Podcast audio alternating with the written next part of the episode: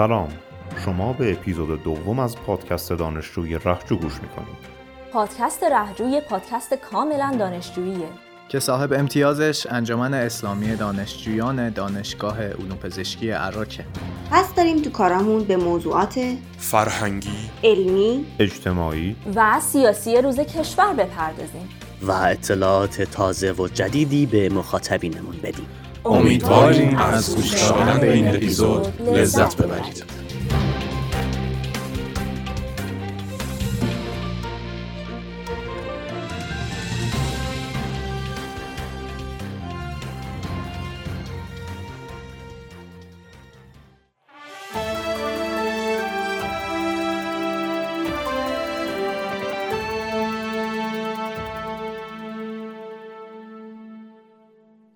همونطور که می‌دونید بحران شیوع کرونا چند ماهیه که کشور ما و کل دنیا رو تحت تاثیر خودش قرار داده و در ماههای آتی تاثیرات و پیامدهای این بحران بیشتر هم نمایان میشه.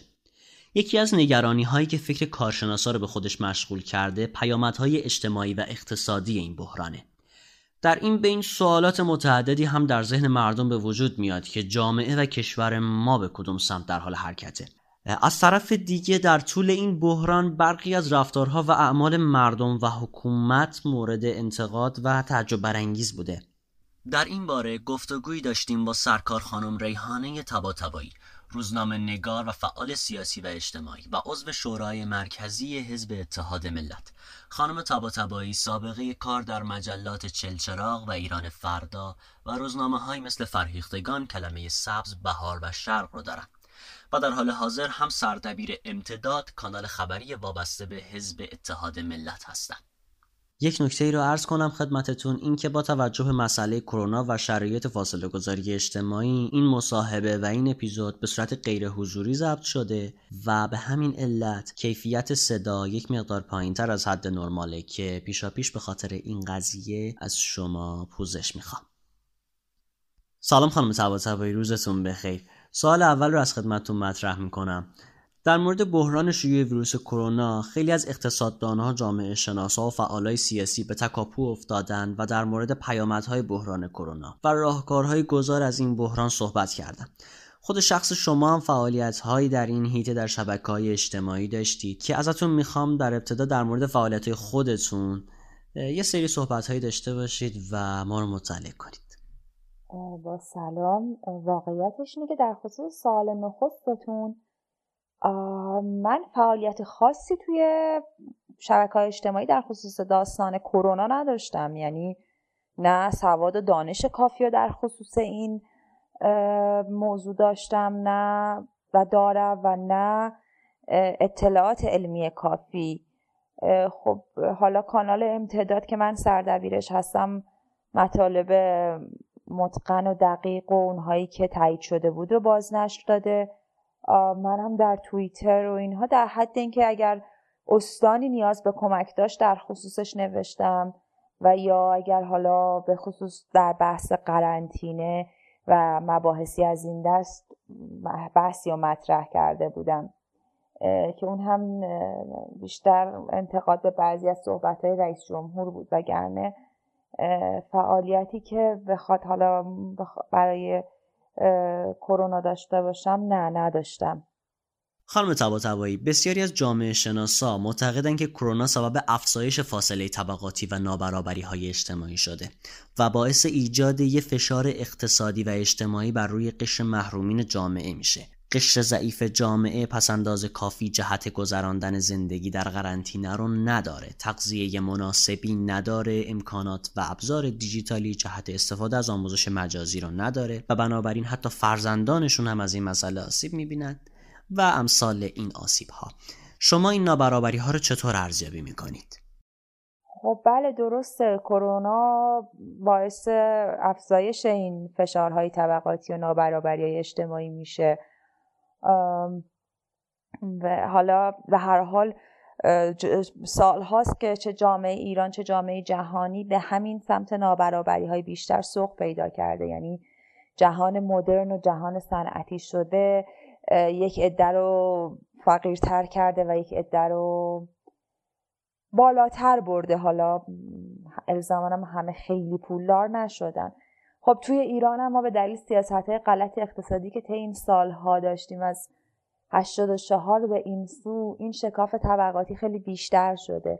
در واقع ما در ایران به خصوص در سالهای اخیر طبقه متوسط رو به بالامون رو از دست دادیم و بیشتر افراد به سمت فقیر و غنی تقسیم شدن که ناشی از سیاست های غلط اقتصادی ده دوازده سال اخیره. اما این کرونا هم خب تشدیدش کرده دیگه. به هر حال اون کسی که از امکانات اقتصادی بالاتری برخورداره تونسته خودش رو تو قرنطینه نگه داره مایحتاجش رو تلفنی تهیه بکنه.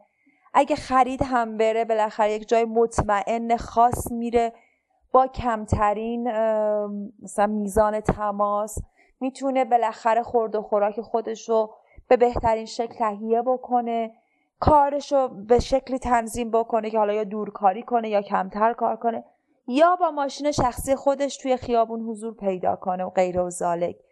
اما قطعا اون کسی که در طبقات پایینتر جامعه در بخش فقیر و محرومین جامعه هستن خب نمی‌تونن عملا اولا که نمی‌تونن قرنطینه باشن. کما اینکه ما دیدیم از اسفند تا الانم دست فروش ها کارشون رو در بخش از نقاط شهر می‌کردن.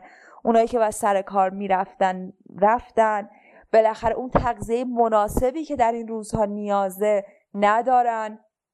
حالا هی آدم می‌بینه توی این تبلیغات میگن این غذا رو بخورید این بهتره اون چیز سر ندارن. امکان تهیه ماسک و دستکش به صورت متناوب ندارن چون از یه ماسک و دستکش که نمیشه خیلی استفاده کرد. باید مرتب عوض کرد. در نتیجه کلا نمی‌تونن تمام این شرایط حاکم بر این روزها و ماهها رو تاب آوری کنن. کما اینکه می‌بینیم که خب مشاغلم تو ایران کامل تعطیل نشد از روز اول. به خاطر همین بحث طبقاتی که هست به خصوص یعنی قشر فقیر زیادی که وجود دارن یا متوسط رو به پایینی وجود دارن که امکان نرفتن به سر کار رو ندارن یا امکان زنگ زدن و خرید کردن رو ندارن. خودشون باید برن جاهای اونم ارزون که بتونن خرید بکنن. برای همین این نابرابری هم بیشتر به چشم میاد هم روز به روز افزوده میشه هم می‌تونه یک بخشی از جامعه رو از بین ببره. در روزهای اولیه این بحران خبرهایی میشنیدیم در مورد احتکار ماسک توسط برخی افراد و داروخونه ها چه بلایی سر جامعه ما آمده که یک سری افراد بی توجه به ارزش های اخلاقی و انسانی تنها به فکر سود و منفعت شخصی هستند؟ در واقع چه چیزی سبب این نوع رابطه مردم با مردم شده؟ نظر شما چیه؟ ببینید این احتکار ماسک و اینا من فکر نمی‌کنم مختص جامعه ایران باشه کما اینکه من در خبری که می‌دیدم بچه های خارج از کشور هم که در رسانه ها کار می‌کردن یا حالا زندگی از این دست خبرها گذاشته بودن. یعنی اونجا همین اتفاق افتاده در طی قرنها و سالیان هم اتفاق افتاده. جوامع این بشری فکر کنم خصوصیتشون باشه که وقتی یک شرایط فشار به وجود میاد یک بخشی از این جامعه به سمت احتکار و انبار کردن میره. کما که ما در داستانهای قدیمی خودمون هم می‌خونیم. 100 سال پیش 400 سال پیش قرنها پیش. وقتی قحطی اومده یک عده گندم احتکار کردن و مسائلی از این دست. پس نمیشه گفتش که این مختص این برهه زمانیه. به هر حال تولیدش هم کم بود تا اینکه دیگه وارد جامعه شد. افرادی هم هستن که کمک می‌کنن هر که دارن در اختیار دیگران می‌ذارن. اما در کل این یه مسئله جهانی و بشریه دیگه. یک مقدار آدم ها در به خصوص هفته های اولیه بحران به ترسی سوق داده میشن که می‌خوان همه چی رو جمع بکنن. بعضی هم حالا سودجوان در این جور مواقع می‌خوان ثروت خودشون رو افزایش بدن و این کار رو می‌کنن. میگم همه دوره های بشری هم بوده. خانم سوازوایی روزهای تعطیلی عید ما شاهد مسافرت تعداد زیادی از هموطنامون به شهرهای مختلف به ویژه شهرهای شمالی کشور بودیم. در حالی که دولت و رسانه ها تاکید می‌کردن که حتی المقدور تو خونه هاتون بمونید. به نظر شما علت این بیتوجهی مردم به هشدارها چیه؟ ببینید این که دولت و رسانه ها تاکید کنن که در خونه ببینیم کارساز نیست. اروپا هم دیدیم تا روزی که ایتالیا فرانسه و بقیه کشورها حکم به در خانه موندن ندادن و خروج از خونه منجر به جریمه و غیر و نشد مردم در کوچه ها بودن. لندن رو دیدیم مردم در پارک ها بودن. فرانسه رو دیدیم مردم در خیابان ها بارها و رستوران ها و کافه ها بودن. ایران هم مستثنا از جامعه جهانی نیست و مردم ایران هم مستثنا از مردم جهان نیستن. در نتیجه مردم هم میان میرن. خب طرف با خودش میگه حالا من چرا تو خونم تهران بمونم؟ ویلا دارم میرم شمال. من این نگاه نقد می‌کنم کما که خود من دو ماه بیشتر تا جایی که در توانم بوده در خونه موندم. هیچ وقتم اگر جایی هم داشتم نمی‌رفتم. اما آدم ها بالاخره مثل هم نیستن و خب میگه حالا دو هفته تعطیلیه دیگه چرا تهران بمونم؟ جاده ها باید از نیمه اسفند بسته می شدن و مردم اجازه خروج از شهر رو پیدا نمی کردن. حالا که دولت امکان قرنطینه کامل رو نداشت که مشاقل رو تعطیل بکنه به دلیل تحریم ها و به هزار دلیل دیگه که گفته میشه این قدرت و این امکان رو داشت که از زور مشروع خودش استفاده بکنه و از نیمه اسفند جاده ها رو ببنده و اجازه مسافرت نده. نه اینکه ما شاهد 8 میلیون مسافر در طول تعطیلات عید باشیم که یعنی جابجایی ویروس و هی داره این روزها خودش رو بیشتر نشون میده. این مقصرش مردم نیستن مقصر دولته که این کار رو زودتر انجام نداد و جاده ها زودتر بسته نشدن. خیلی از کارشناسا از عملکرد دیرهنگام دولت و حکومت در کنترل بیماری و مدیریت این بحران در واقع انتقاد کردند. از طرف دیگه تعجیل دولت در بازگشایی بازار و کسب و کار هم مورد انتقاده. در مورد این موضوع نظرتون رو بفرمایید. من هم به شدت منتقد دولت هستم در خصوص دیر جنبیدن در این باره یعنی که باید از همون حالا ما اگر فرضم بذاریم بر صحتش که اینها از هفته آخر بهمن متوجه ویروس شدن در حالی که کشوری که با چین مراوده داره مرزهاش بازه هیچ اتفاق خاصی توش نیفتاده و می‌تونه ویروس واردش بشه. و ما در هفته های اول بهمن هم شاهد اخباری بودیم که ادعی بر اثر کرونا مردن و تکذیب شد. و باید از بهمن ماه اول بهمن این فاصله گذاری ها و غیر و ذالک صورت می‌گرفت که حالا ما هم نکردیم کشورهای دیگر هم نکردن. وقتی یهو اون موج بلند شد و ما هفته آخر بهمن یهو شاهد یک گستردگی کرونا در کشور بودیم و هفته اول اسفند بیشتر شد دولت موظف بود سریعا اقدام کنه و نکرد و رئیس جمهور میاد میگه از شنبه همه چیز عادیه اصلا این حرف بدترین حرفی بود که رئیس جمهور می‌تونست بزنه. آخه رو چه حسابی؟ رو چه منطقی؟ به جای اینکه اسفند رو تعطیل کنم به هر حال ما همیشه تو اسفند در ایران پایین ترین میزان کاری رو داشتیم به خاطر اینکه به خاطر تعطیلات عید و غیره و ذالک اصولا کار تقالقه حالا یا امسال اسفند همه متعهد به کار شدن. می‌شد اسفند خیلی زودتر این تعطیلات رو ایجاد کرد و جاده ها رو بست چند تا شهر رو قرنطینه کرد و جلوی رفت آمدها رو گرفت. ولی متاسفانه مثل همیشه ما با تعلل در تصمیم گیری تصمیم گیری های متعدد مواجه بودیم. الان من به شدت منتقد بازگشت به این شرایط عادی هستم که می‌بینیم این چند روزه تهرانم شرایط عادی شد تقریبا جز مثلا حالا چند تا پاساژ و مغازه و آرایشگاه و غیره و زالک. ترافیک هست رفت آمد تو متروها زیاده توی تاکسی ها و حالا تاکسی ها کمتر اتوبوس ها و اینها. و خب مگه چقدر از مردم ماشین دارن که بتونن با ماشین بیان از خونه بیرون؟ و حالا مجموعه این داستان ها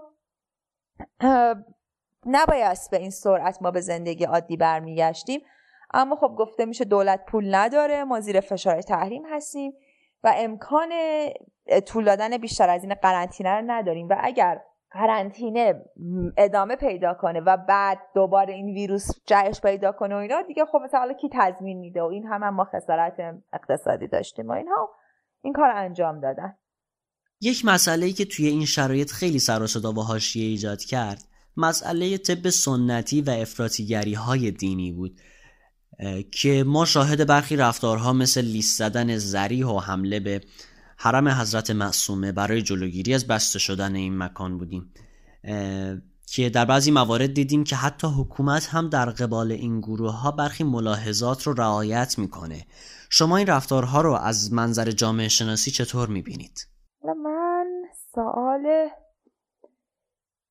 شتونه از نظر جامعه شناسی که من جامعه شناس نیستم که بتونم پاسخ بدم. حالا این افراط تفریط ها وجود داره. یکی حرم لیست می‌زنه یکی کلیسا لیست می‌زنه یکی میله اتوبوس رو لیست می‌زنه. متاسفانه از اینجور آدم ها در دنیا و ایران و همه جا پره و زیاده و هستند. ما در اسرائیل هم شاهد گروه های افراطی مذهبی بودیم که همینطور رفتار می‌کردن. ولی به نسبت تمام این سالها میشه گفت برای اولین باره که با اینها اتفاقا برخورد قاطع و خوبی صورت گرفت. یکی از کمپینایی که تو کشورمون ایجاد شد کارگروه های جهادی بودن. بعضی ها این نوع کارها و رفتارها رو شعاف می‌دونن و اعتقاد دارن که این قبیل کارها جنبه سیاسی داره و از طرف دیگه عده این قبیل کارها و رفتارها رو سودمند و مفید برای جامعه و کشور ارزیابی می‌کنن. نظر شما در مورد این کارگروه های جهادی چیه؟ در مورد این کارهای جهادی و اینا آره من این کارها رو شعاف می‌دونم. من الان خیلی گروه ها و جوان ها احزاب و تشکل ها رو سراغ دارم که دارن به شدت در تهران در شهرستان ها کار می‌کنن به سم به زندان ها میرن کمک می‌کنن برای گندزدایی در زندان ها و فعال هستن. ولی اینجوریه بر عکسشون بیاد یک کپسول رو پشتشون و با موتور دارن مانور میدن و دو جا رو سمپاشی می‌کنن. نه به نظر من اینها بیشتر حقنه کردن و تو چشم مردم فرو کردن که ببینید فقط اینا دارن کار می‌کنن. در حالی که خیلی گروه ها و جریان ها هستن که بدون این داستان ها دارن کار می‌کنن. خانم تبا از نظر خیلی از کارشناس ها شیوع ویروس کرونا باعث تغییر اساسی در ساختار بهداشتی و درمانی، بروکراسی و ساختار سیاسی کشورهای درگیر میشه. از منظر شما کشور ما دچار چه تغییراتی میشه و جامعه ما در دوران پسا کرونا به کدوم سمت حرکت می‌کنه؟ به هر حال ما بعد از کرونا با دنیای جدیدی مواجه هستیم. ساختارهای اقتصادی، سیاسی و اجتماعی ما تغییر خواهد کرد. الان یکی از بحثایی که جامعه بشری رو به خودش مشغول کرده بحث دموکراسی و اقتداره. به طوری که فوکویاما میاد در این باره یادداشت می نویسه این اینا موضوعی مهمیه که باید بهش توجه کرد که آیا به دموکراسی به تنهایی کافیه؟ آیا حکومت ها نیاز به اقتدار هم دارن؟ مسئله اطمینان مردم به حکومت ها کجا میره؟ ما در بعضی از کشورهای اروپایی دیدیم دموکراسی و اقتدار با هم به کمک هم اومدن و اعتمادی هم که وجود داشت کمک کرد. از اون طرف در چین می‌بینیم که اقتدار کمک حکومت کرد ولی اعتماد هم به حکومت وجود داشت. در کشور ما می‌بینیم نه اقتدار وجود داره نه دموکراسی و نه اعتماد. مردم جاهایی که خودشون ببینن تشخیص بدن عمل می‌کنن. جایی هم که تشخیص ندن بدتر لج می‌کنن مثل چهارشنبه سوری که همون آدم هایی که تا صبحش داشتن شاید رایت می‌کردن فکر کردن چون این همون آینیه که هر سال حکومت بهش حمله ور شده پس باز هم باید بیان تو خیابون و با شکوه بگیرنش. یعنی ما رفتارهامون رو لج و لجبازی ما و حکومت هم تقسیم بندی شده. ساختارهای بهداشت و درمانی که کاملا دگرگون خواهند شد. خب ما تو کشور خودمون هم دیدیم پزشکا پرستارها با دست خالی چطور از جون مایه گذاشتن و چجور فعالیت کردن. خب این ساختار خسته میشه دچار کلپس میشه از یه جایی به بعد بیشتر نمی‌تونه ادامه بده. این ویروس که تمام بشه ما با یک طیفی از پزشکان و پرستاران خسته مواجهیم که تازه بعد به اونها فکر کرد. خب ما با مسائل مشکلات اقتصادی قاعدتا مواجه خواهیم شد که کشور ما رو حالا من در کشور خودمون صحبت کنم که قطعا جهانم تحت تاثیر قرار میده ولی ایران هم بیشتر تحت تاثیر قرار میده. به هر حال خیلی علاوه اقتصادی دچار مشکلات عدیده شدن. اونهایی که رستوران داشتن اونهایی که مغازه لباس فروشی داشتن اونهایی که آرایشگاه داشتن. اونهایی که بالاخره یک جوری داشتن کارآفرینی می‌کردن و بالاخره به خصوص حقوق بگیر شرکت های دولتی و غیره نبودن که تعدادشون هم زیاده دچار مشکلات عدیده میشن. و در کل دنیای پسا کرونا هم می‌تونه دنیای ترسناکی بشه هم می‌تونه دنیای قشنگی بشه. همین روزا می‌بینیم که به خاطر این در خونه موندن ها و رفت های کم و تغییراتی که انجام شده طبیعت داره نفس می‌کشه. همه جای دنیا عوض شده آب و هوا. حیوانه ها وارد شهرها شدن. انگار که مثلا یه حسی با آدم دست میده که شاید همین کرونا باعث بشه بیشتر فکر کنه یه ذره با طبیعت مهربونتر باشه یک ذره با خودش انسان مهربونتر باشه یه ذره بیشتر به فکر محیط اطرافش باشه و ببینه که چه خرابی هایی به بار آورده و حالا که حبس شده چقدر شهرها در حال نفس کشیدن هستن و این شاید بهمون کمک بکنه خصوصا در مسائل محیط زیستی انسانی کمک کردن به همدیگه بتونیم موفقتر پیش بریم. از اون طرف هم می‌تونه ترسناک باشه چون می‌تونه منجر به شورش گرسنگان بشه می‌تونه منجر به اتفاقهای ناخوشایندی در کشورهایی به خصوص مثل کشور ایران بشه. و قطعا نظامهای سیاسی هم تغییر خواهند کرد و باید روی کردهای جدیدی اتخاذ کنند. ممنون. خیلی ممنونم از شما که وقتتون رو در اختیار ما قرار دادید امیدوارم که هرچه زودتر کشورمون و بقیه کشورهای درگیر بتونن از این بحران خارج بشن و ما روزهای روشن و شادی رو در آینده نزدیک داشته باشیم. مرسی که ما رو شنیدید. روزتون بخیر. خدا نگهدار.